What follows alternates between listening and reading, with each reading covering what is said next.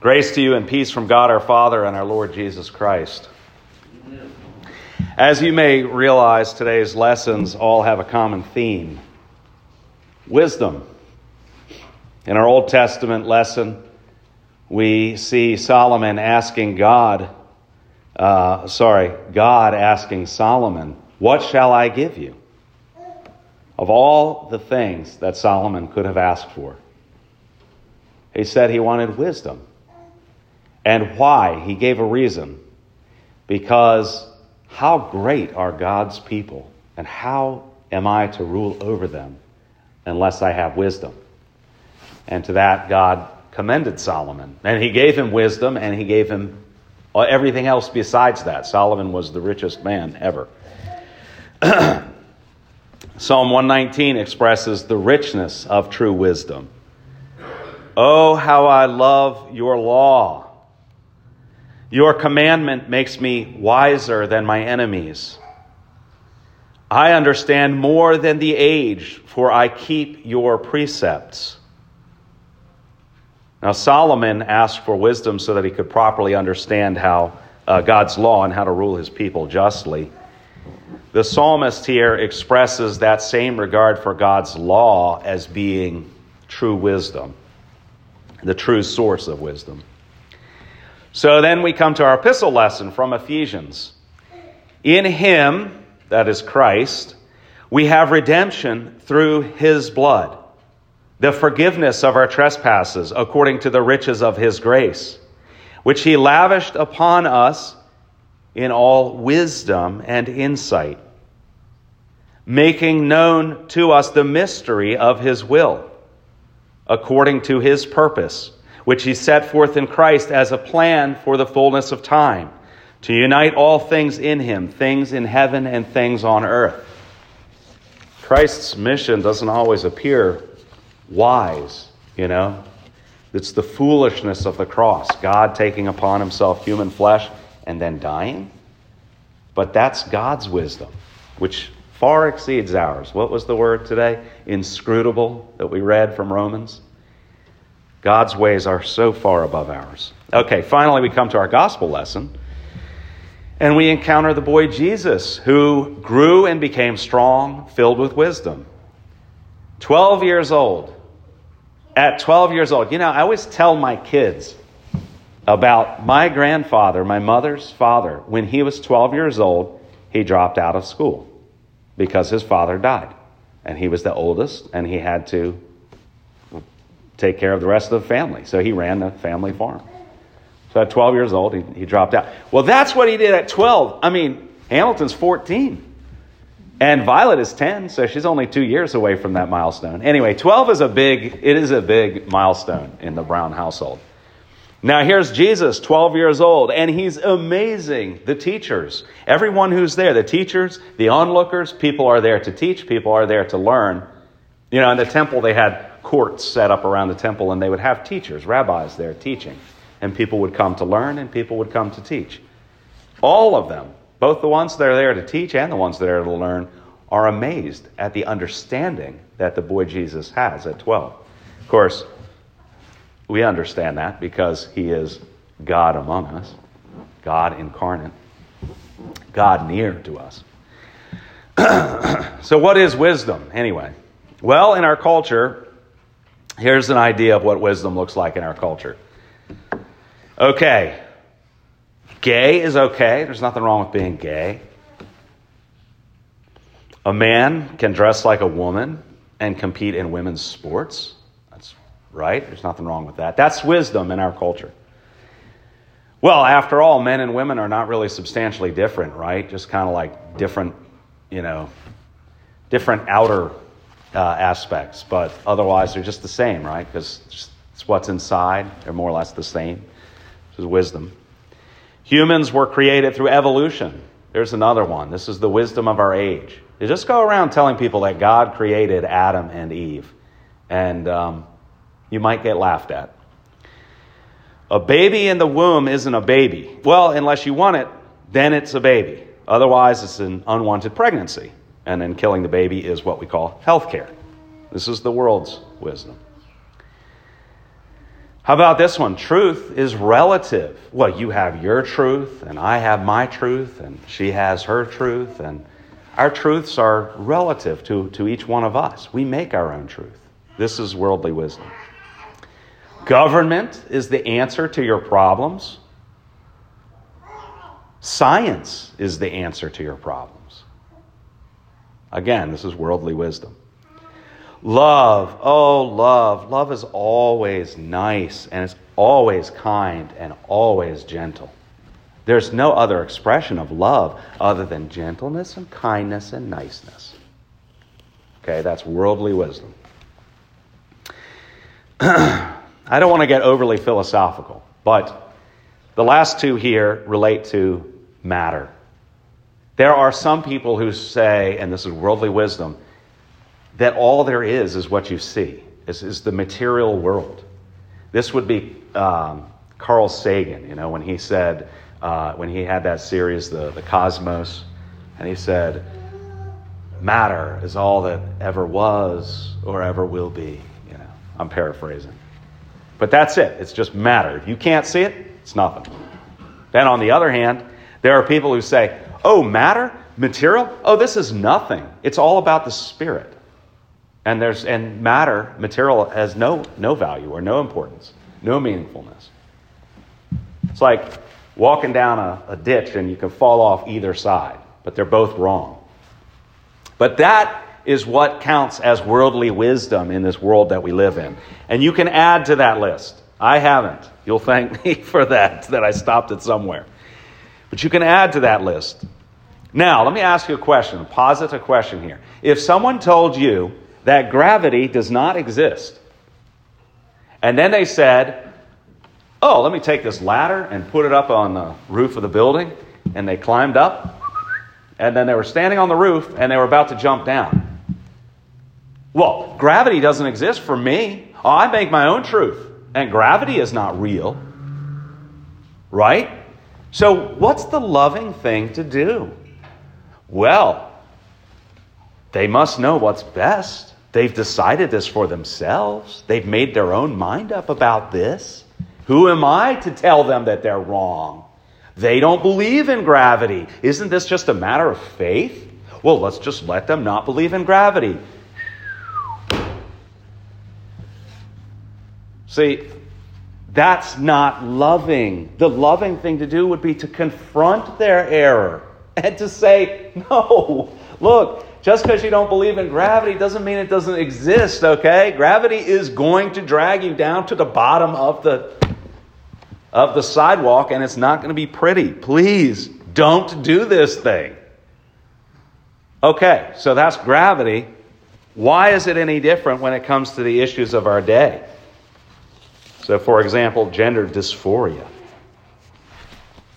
Oh, he, she, she thinks she's a man. Well, we can't tell her any different. That's not loving. What? But see, that's worldly wisdom. Why is it any different when it comes to abortion? Oh, well, you know, it's, it's her choice. A very personal choice. We just got to leave her, let, let her make this choice on her own.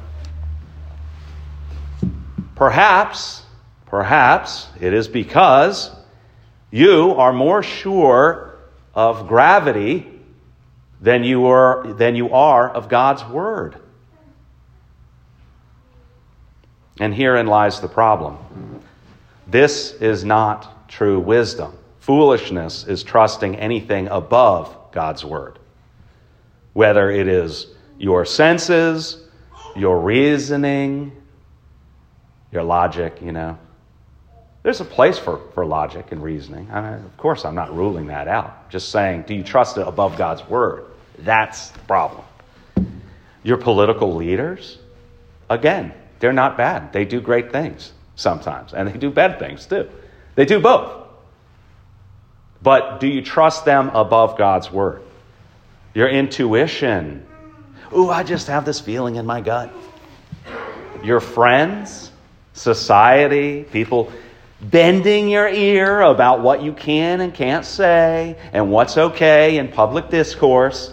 Pastor Brown, there are some things you just can't say in public. Just ask. just ask my, my kids. They're here today. They can, they can be a witness that I don't hesitate to say what needs to be said sometimes. Doesn't mean you can't say things in love, okay? I'm, not, I'm not advocating running around ticking people off and offending people. That's not at all what I'm saying.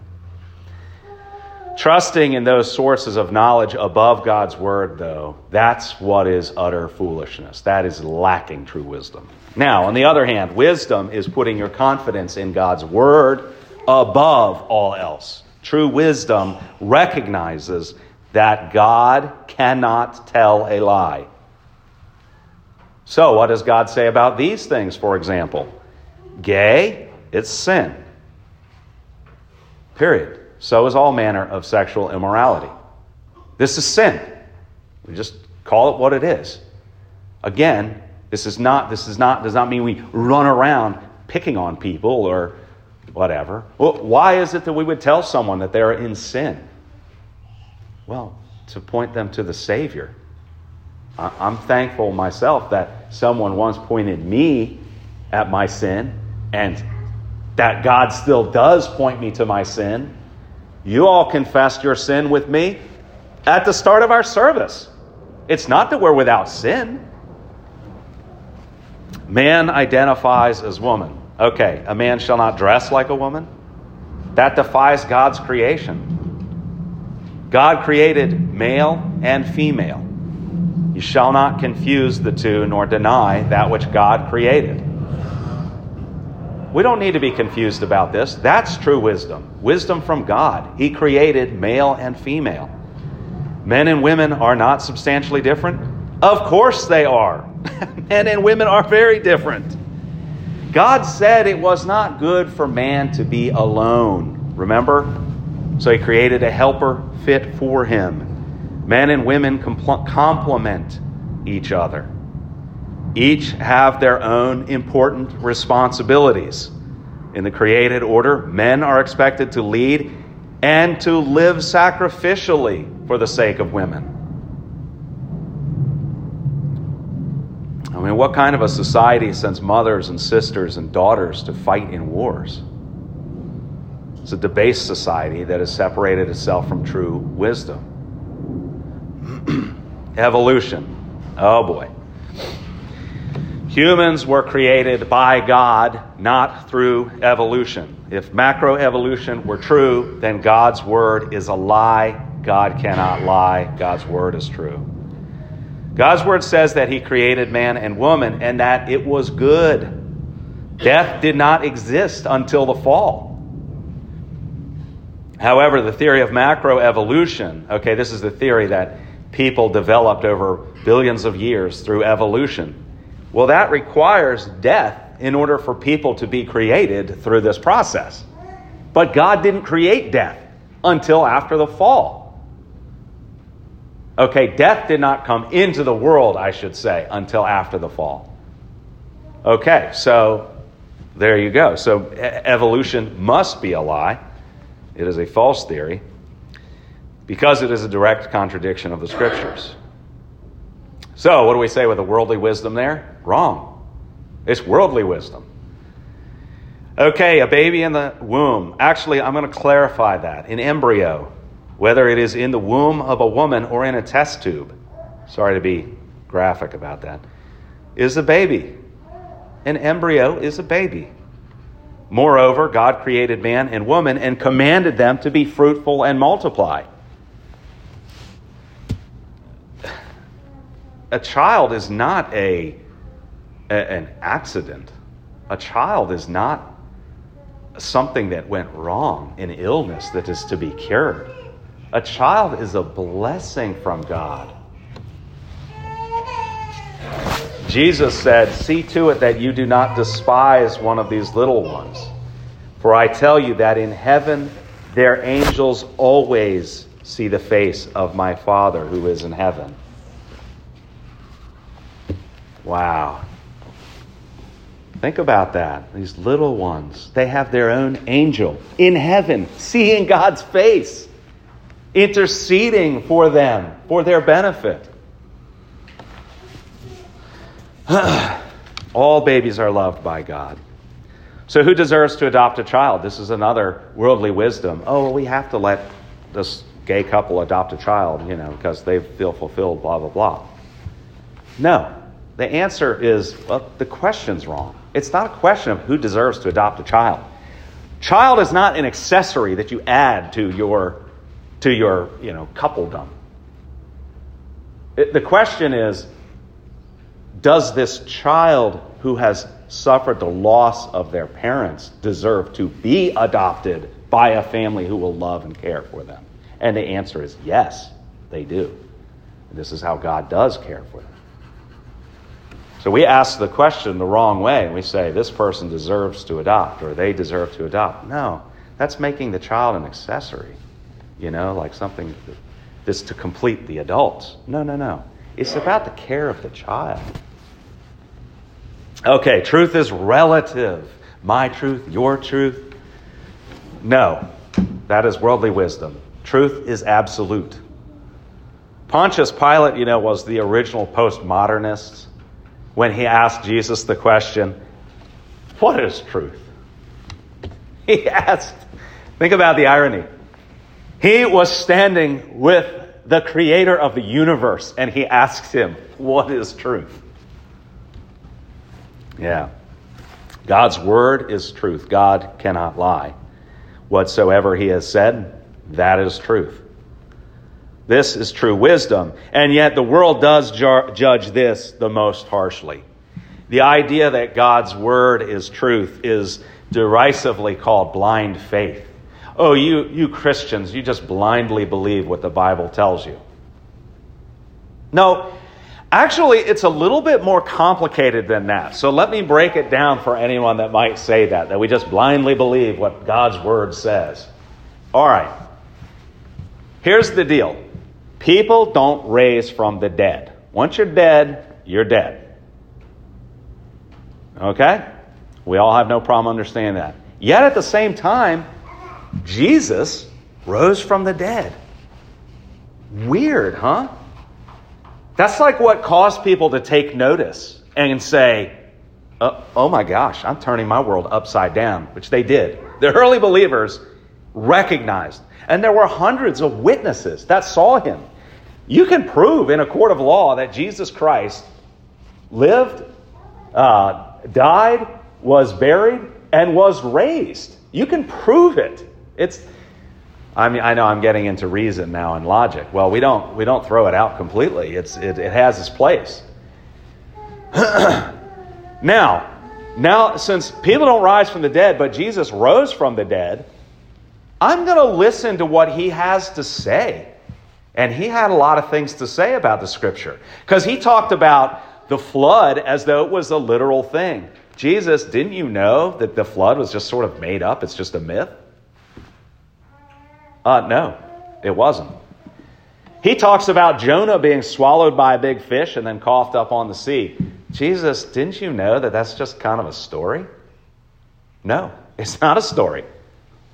He talked about Adam and Eve as though they were two historical people that God had created and put in a garden and fell into sin. Oh, Jesus, please. Don't you know that this is just a make believe story?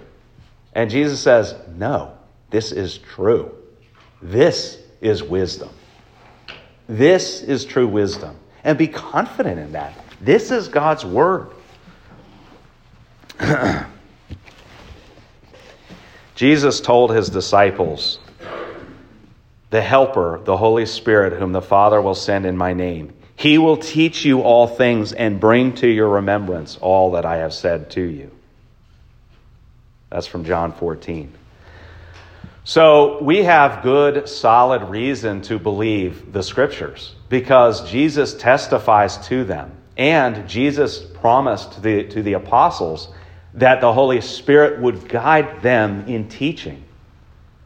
When we confess one holy apostolic faith in our creed, what we're confessing is that our scriptures were compiled by prophets and uh, apostles who were being carried by the Holy Spirit as they wrote this down. As they recorded God's word, they were bringing this God's word to us. Yes, they were humans.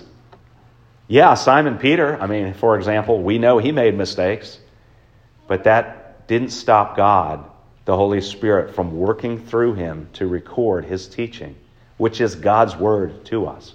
So, yeah, we have very good reasons for trusting God's word. It's not just a, you know, oh, we take it on blind faith. That's absurd. Okay, government is the answer to our problems. No, it's not. Government cannot save you from your sins. Oh, government can do all kinds of great things, and I'm for government. I'm not an anarchist. Okay, but government cannot save you from your sins. Science, that's the answer to our problems. No. Same point. Science cannot save you from your sins. I'm all in favor of science. I mean, this building is standing because it has steel framing and a concrete slab. And it's scientifically designed and built. I'm all in favor of science. Oh, and when I was sick, I was taking like Sudafed and and uh, and chicken soup, you know. So so all of it. So science is great, but it can't save you from your sins. Love is always nice, always kind, always gentle, right? Oh, this is a popular perception. Worldly wisdom says that about love. You know what love looks like. It's never saying anything cross, it's always saying nice, pleasant things. No, that is so wrong. We can't reduce love to this ephemeral feeling like that. That's terrible. Love looks like Jesus Christ.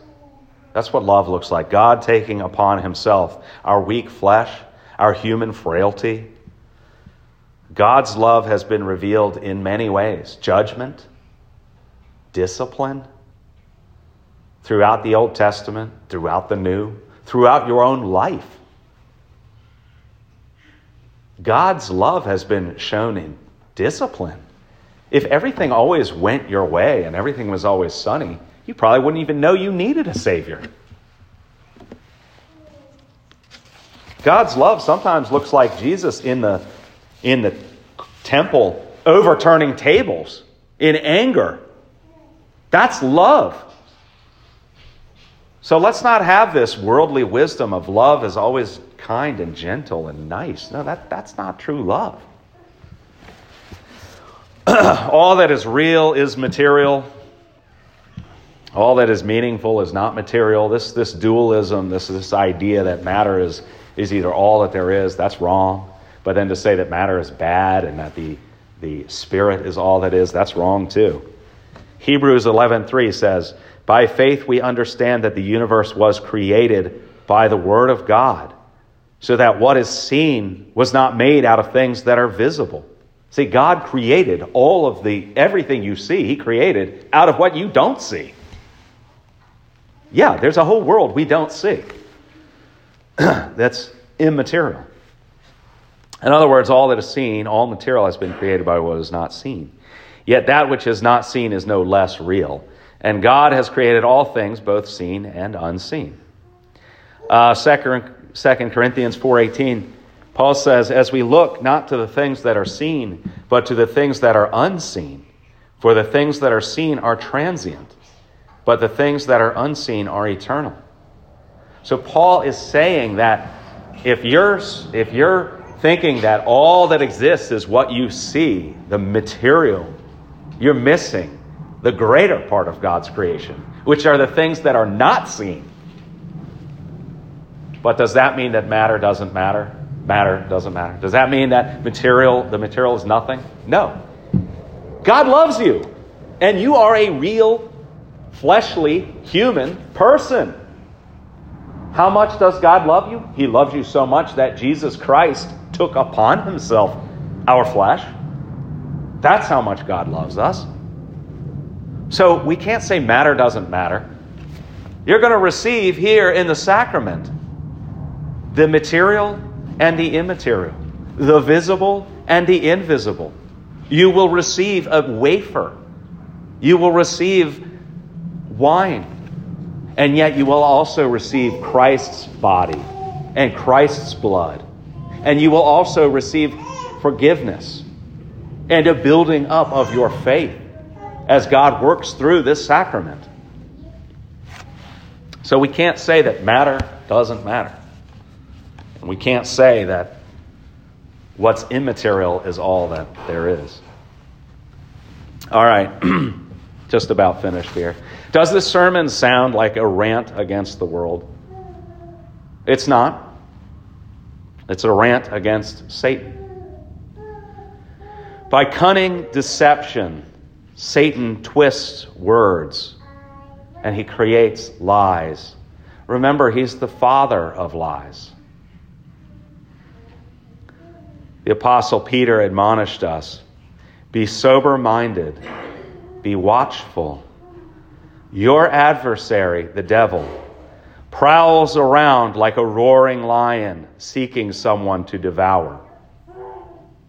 Don't be deceived by false wisdom. True wisdom is God's word. God's word imparts the ultimate wisdom. I've talked about worldly issues here and, and true wisdom versus worldly wisdom. But the ultimate wisdom, the ultimate wisdom is what we really get from God's word. And that is that Jesus Christ died for your sins. That Jesus Christ was raised for your justification. In him you have redemption through his blood. If I could use the words from Paul's uh, epistle reading this morning. In Christ you have redemption through his blood, the forgiveness of, of sins, which he lavished on you. In him you have obtained an inheritance. In him you have been sealed with the promised Holy Spirit. The peace of God, which passes all understanding, keep your hearts and minds in Christ Jesus. Amen. Amen.